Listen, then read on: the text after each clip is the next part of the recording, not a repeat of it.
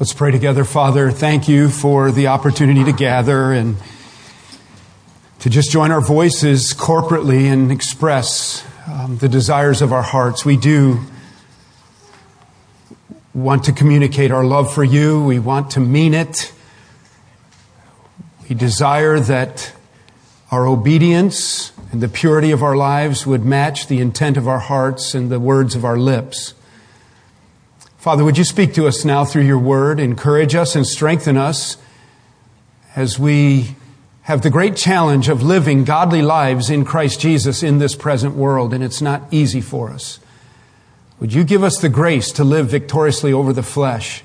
Through the power of your Holy Spirit, would you give us discernment to live victoriously over Satan and to understand the schemes of the devil and the world system around us? By which we are easily duped and pressed into its mold. Strengthen us, I pray, through the preaching of your word. Encourage us as we go on our way in Jesus' name. Amen. Amen. I wonder if the name William Borden means anything to you. William Whiting Borden. Perhaps the name Borden of Yale rings a bell. Have you heard of that? There's a biography with that name, Borden of Yale. He lived in the late 1800s and early 1900s, and William Whiting Borden was a millionaire by age 21. He was uh, ordained at age 25 and he had a heart for God Interestingly enough, it was Borden's great wealth and his name Borden from the great dairy family uh, was what gave them their wealth. And it was Borden's wealth which actually gave him the opportunity to see the needs to evangelize the world. Not too many young men at this time of history, um, the early 1900s, at age 16 could afford to just take a year and tour the world, and Borden did.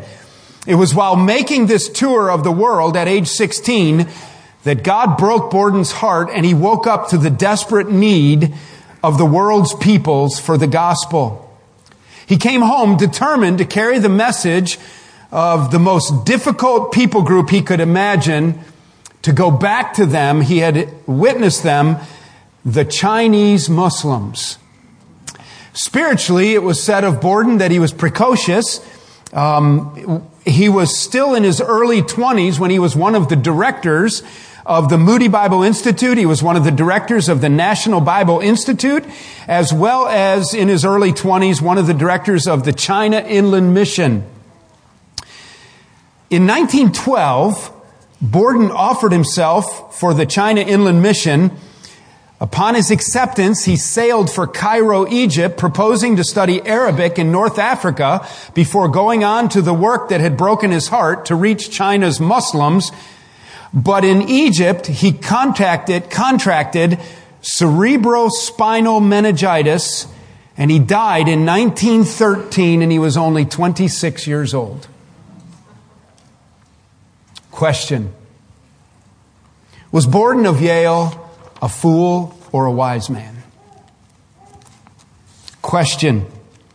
Was Borden of Yale's life a success or a waste? It all depends on your worldview, doesn't it? It all depends on if you're living for this world or the next world. And I invite you to turn to Matthew chapter 6 this morning as we continue in the Sermon on the Mount. And our Lord Jesus is um, continuing his teaching to this at this great Sermon on the Mount passage, and uh, he's wrapped up challenging, or he's a section that we've been talking about where he's challenged us uh, to be careful not to do our good works or our almsgiving or giving to the poor praying or fasting as three illustrations of spiritual disciplines that we be very careful not to do that for the eyes of men, for the people around us, but that we do it that our Father who sees in secret would see us doing that in secret. It's a great challenge on the authenticity of our spirituality. He then moves into this great challenge, and I need to warn you uh, that this is really a challenging passage. that if it's true, and it is true, that we can live for the next world and that that is what brings definition and meaning to our lives, that this passage taught by our Lord in the Sermon on the Mount could dramatically, as it has did Borden's life, could dramatically impact the course and direction of your entire lives. Let's read the passage and let's see what he's talking about. He's talking about worldview. He's talking about whether we're to live for this world in the here and now or live for the next world. Here it is, Matthew chapter 6, beginning with verse 19 through verse 24. Jesus says, Do not lay up for yourselves treasures on earth where moth and rust destroy and where thieves break in and steal. But lay up for yourselves treasures in heaven where neither moth nor rust destroys and where thieves do not break in and steal. For where your treasure is, there your heart will be also. The eye is the lamp of the body, so if your eye is healthy, your whole body will be full of light. But if your eye is bad, your whole body will be full of darkness. If then the light in you is darkness, how great is the darkness? No one can serve two masters, for either he will hate the one and love the other, or he will be devoted to the one and despise the other. You cannot serve God and money. It's very important for us as we break down this passage to recognize that we're not making this up, that this is Jesus teaching us. I want to use four words to hang our thoughts around this morning. And the first word, as we look at the passage, is what pops out at us is the word command. Jesus is giving a command. This is an imperative. It's a directive. You need to notice that it's not in, you know, suggestion or question mark mode. This is Jesus speaking to the, to the crowd, speaking to us through the inspiration of scripture and the preservation of his word in our Bibles, looking at us, giving us a command saying, do not lay up for yourselves treasures on earth. You'll notice that as he gives this command, it begins in the negative. Do not. A lot of what Jesus teaches is difficult to understand, but this is not difficult to understand. Do not do this. There's no mistaking it. You'll notice that he follows up then in the positive by repeating the exact same thing, essentially. Verse 19, do not lay up for yourselves treasures on earth. He gives us a couple reasons. The first reason he gives is that that is where moth and rust destroy things. He's talking about a little a moth, similar to what we would picture as a moth that was common, that would have come right into the mental imagery of the minds of the listener. And they would have had woolen or um, fabric blankets, clothing, but their woolen materials especially, there was a particular moth that would find its way into their bedrolls or their blankets and it would lay eggs there and those eggs would hatch and the larva would literally eat the woolen material there. So his audience could immediately picture those nasty little things that ruin their good blankets. We don't relate to this as well as his audience would have because we live in pretty tight homes. We have tight screen, we have air conditioning, we don't leave our windows and our doors open as much, and we have uh, um, uh, much less contact with outdoor air inside, and we have clean linen closets and washing machines and dryers. We're not hanging our clothes out as much as people used to, even in our own culture, where bugs could get on and lay eggs, and you could fold it up, put it away, it hatches, and then you take it out to use it when you have guests or when it's a cool night to get your blanket out, you unfold it, and there's a big old hole eaten in your good fabric. They didn't have stacks of these like we do. They didn't have closets full of clothes like we did. In fact, garments would be something that was part of the uh, of a treasured thing to have multiple garments and the quality of the garments really mattered to them. So they had a garment or a blanket that was eaten by the larva of this moth. They would have understood immediately what they looked like. We all can relate to rust and to digression, to contamination. I know that Jesus is just pulling two illustrations out of the air here as he teaches these where moth destroy and rust corrupt. I think it's fair to say that it's symbolic of living in this world, isn't it? It's the second law of thermodynamics. It's entropy. It's things are winding down. Things don't get nicer. They get worse. Things don't last. Things rust. Things rot. Potatoes rot. Eggs spoil. Cars rust. Mildew, downgrade, the denigration of quality things, ruining them. So he's talking about that. Then he, he, he, then reflects in the positive the exact same thing. The second illustration that he gives is where thieves break in and steal. We're, we're vulnerable. We have something that we really like and then somebody took it. But then he says in the positive in verse 20, but lay up for yourselves treasures in heaven. And in heaven there's no moth and there's no rust. And there's also no thieves. So the point is that there's a contrast going on here. Before we look at our contrast though in the passage, our second word coming off Christ's command, and notice that he, he commands us to lay up treasure in heaven, not on earth, but he never tells us how in the passage. The second thing though, our second word is a concern. Obvious, obviously, if Jesus gives a command, it must have been something that concerned him. And it's simply the reality that we are so easily turned to investing much of our resources, much of our energy, much of what we're all about has to do with this world, doesn't it? Has to do with investing in the earthly things. Rather than investing in eternity future, in heaven. We're so easily caught up in the things of this world. And so it's a concern on, uh, for Jesus and therefore it should be a concern of ours. If Jesus is concerned that our hearts can be divided or even turned away from eternal values to temporary values, that ought to concern us. So as we read this passage, our minds need to immediately go to the reality of, okay, Jesus gave me a command. I am now concerned about how do I lay up treasure in heaven? Because I know how to lay up treasure in earth. Oh, I know. I'm a collector. I might need it. And so it piles up, doesn't it? And we have layer upon layer and we have stuff. We have so much stuff we don't even know what we have. And then when we need it, we can't find it, so we go buy another one. We're experts at this. And Jesus is saying, you need to wake up and pay attention.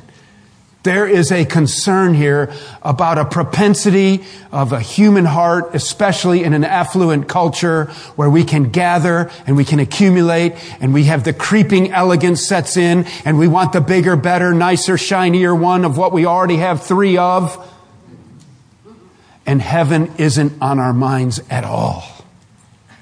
And we're driven in fact, some of us are beyond driven. We're actually trapped. We're trapped. We don't know what to do. We're not even sure what we're living for. And we're not even sure why we're living. And we don't even enjoy what we're driven in anymore. And Jesus says, I'm very concerned about this. Investing in the here and now versus investing in the future. I want you to notice as we look at the passage and break it down a little bit that as Jesus gives this command, it concerns us. But thirdly, I want you to notice that the whole teaching here of Jesus is in contrast. You know, I pointed out at the beginning that Jesus is, Jesus began this command in the negative, do not do this, and then he follows up with the exact same teaching in the positive. That's just a teaching technique. It's so important that he wanted to repeat it. He gets our attention with the negative, then he comes back with the positive. That's something that he's done throughout the whole passage. He did that, does that regularly. As Jesus teaches, watch how he teach and learn from it. But he gives the negative, then he comes back with the positive. He did that, for example, when you pray, verse 5 of chapter 7, do not do like the hypocrites do. Then he comes back, but when you pray, go to your closet. So don't do it this way, but do it this way. Negative to positive. I want you to see that he slips into another teaching mechanism here, and it's loaded with contrast. The entire passage is laid out in contrast. And so what does that do to us? That puts us in tension. He's going to suggest this, and he's going to suggest this, and then we've got to decide where we are between the two. There's at least 10 tension points in the passage. Let's take a look. He begins with this whole thing of talking about treasures on earth versus treasures in heaven. There's our first contrast. He's talking about earth and versus heaven. Earth, heaven. There's our first contrast. So because of that, we also know that we're talking about our second contrast, which would be if we're talking about earth and we're talking about uh, things in the uh, uh, treasures that we lay up here, things that that our hearts pursue, and there we find our treasure. Stuff. He's talking about materialism. Now we talk, we know we're talking about earth, we're talking about now, and if we're talking about heaven, that's in the future. So our second contrast that comes to our mind as he lays out earth versus heaven is now versus then. So another thing I have to deal with is, am I going to live for immediate pleasure? Am I going to live for things right now that I can see, handle, and touch? Or am I going to live for invisible things in the future that are yet to come? Another contrast that comes to my mind that's not in my notes is that, that very much relates to this. It would be, say, living by sight or living by faith. There's a contrast that comes out of the passage. So we have earth, we have heaven, we have now, we have later. He's talking about stuff that, that erodes, that, that crumbles, that rots and rusts away versus that which is eternal and lasting. So another contrast that we have here is we have something that is temporary versus something that is eternal. So he's talking about, are you going to give your life to something that is very brief and temporary? Or are you going to focus on something that is everlastingly eternal? There's a contrast for you. Closely related to that is the idea of the rust and the moth. And he, he talks about that happens on earth and it doesn't happen in heaven. And so we have clearly the, the contrast between that which is perishable and that which is imperishable. I can invest in something right now that's not going to last and it's perishable, or I can last in something by faith in the future that I can't see, that I can't touch, that I can't have right now, but it's imperishable. There's another contrast for you to dwell on. He then relates to the illustration of somebody breaking in and stealing, and that really stinks. I don't know of too many things that make me madder faster than somebody stealing your stuff we were in the dorm at Appalachian Bible College. We had refrigerators in the lounges and you, you know, you get something and you get a box of ice cream or something. You put your name all over it. You put it in the freezer. You're studying late at night. You walk down the hall and you're going to get your ice cream and some louse from down the hall has stolen your ice cream. And all of a sudden you're not spirit filled at all. You start going, you're so mad, you go up and down the hall and pound on the doors and screaming, Did you take my ice cream? And nobody admits it, all those pastoral students. And then you're just ready to, you know what it feels like to be stolen from. We've had people in our church who, while they were sleeping, have had people in their homes stealing and then leave, or they hear them leaving their premises or out a window, and how frightening and how how horribly vulnerable you feel. And there's a contrast. It's vulnerable versus invulnerable. Something people can tamper with here in my garage, but I can also invest in something in heaven that is invulnerable and nobody can touch it. It's protected and preserved. He then moves on out of this contrast between 19 and 20 where he's laid this out Earthly treasures versus heavenly treasures. So we have earth versus heaven, temporary versus eternal, now versus later, perishable versus imperishable, vulnerable versus invulnerable. And he, he gives the key verse to the passage, I think, verse 21. For where your treasure is, there your heart will be also. So, we find out that it's what we treasure that really drives us. And if we want to know what we treasure, follow your heart and you'll find it. Because your heart will follow what you treasure. We'll talk more about that probably another Sunday. Verse 22 then is this odd snippet of teaching. Uh, let me read it again and you tell me if it makes sense. The eye is the lamp of the body. So if your eye is healthy, your whole body will be full of light. But if your eye is bad, your whole body will be full of darkness. If then the light in you is darkness, how great is the darkness? What in the world does that mean? I found that commentaries and commentators on this passage uh, are not in agreement with what Jesus is suggesting. I think that it's, we can, we can be confident that he didn't move on to another subject. Because look at verse 24. No one can serve two masters for either he will hate the one and love the other, or he'll be devoted to the one and despise the other, and you cannot serve God and money. So he's still talking about the same thing. Jesus has just switched his illustration. And he's moving from the passion of our heart, where he's talking about the things that we treasure in verse 21, where your heart is, there will your treasure be. And he, he clicks into another illustration and he starts talking about our eyes and how we see things. You see, what, what Jesus is talking about here has everything to do with worldview, doesn't it? It has to do with whether you see through physical eyes or spiritual eyes. How do you see the world? How do you see heaven? And as a matter of fact, as strange as it sounds, if you can't see the invisible, you won't get this passage. Now, wait a minute. Woo! Pastor Van's talking about seeing the invisible. Well, I'm not talking about it except Paul talked about it, so I can talk about what Paul talked about because it helps me understand what Jesus talked about. So turn to second, second Corinthians chapter 4 and let me tell you what I think this passage means, what Jesus is teaching based on what Paul t- taught. So the eye is the lamp of the body, so if your eye is healthy. So he's talking about an eye. Jesus is in Matthew 6. You're turning to 2 Corinthians 4, verse 16. Jesus is talking about a healthy eye that can see clearly. So you can define what's going on. There's plenty of light. And, and in turn, based on what you see, it, it keeps your body safe and you're making wise decisions. You're not somebody who has a bad eye. Jesus contrasts, and this is one of our other contrasts, by the way. That's what we're talking about. Bad eye versus a healthy eye. He goes on and he says in the ESV translates it, if your eye is bad, he starts out saying if your eye is healthy, ESV, your whole body will be full of light. But if your eye is bad, your whole body will be full of darkness. If you have a diseased eye, you can't see. And everything is foggy and nothing is clear. And so if you don't have a good spiritual eye, you can't see into heaven. You can't see the reality of the spiritual things that Jesus is talking about. Your eyes are bad because they can only see the earth. They, they're clouded. You're blind to the spiritual. And if you're really blind and your eye is dark and you're caught up in the things of this world, how dark is that darkness? Ultimately, I think he's talking about a heart of greed.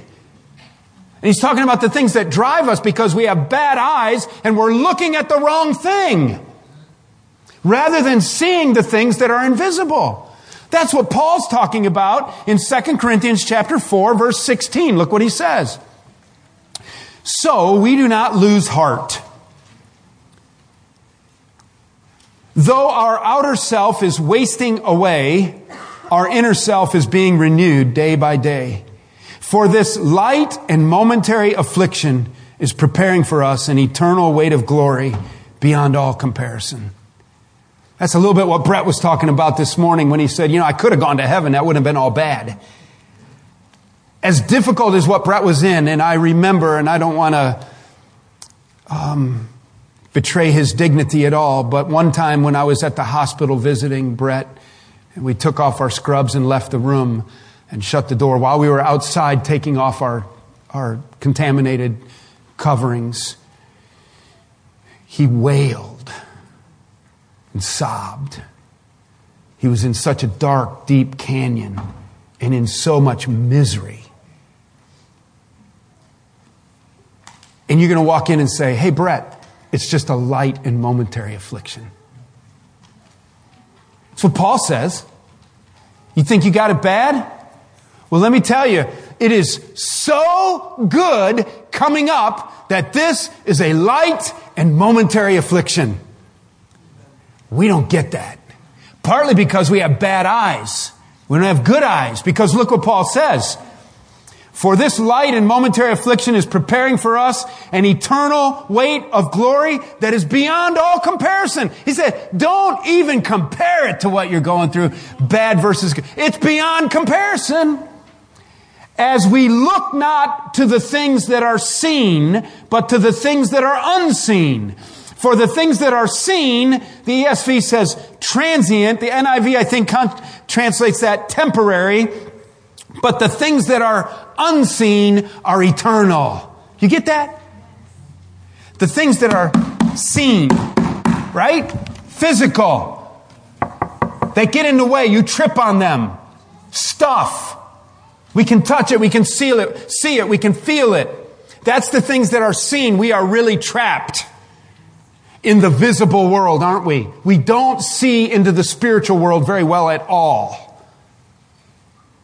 Somebody asked me a question this week. They had watched a, a horror movie and they asked me if watching a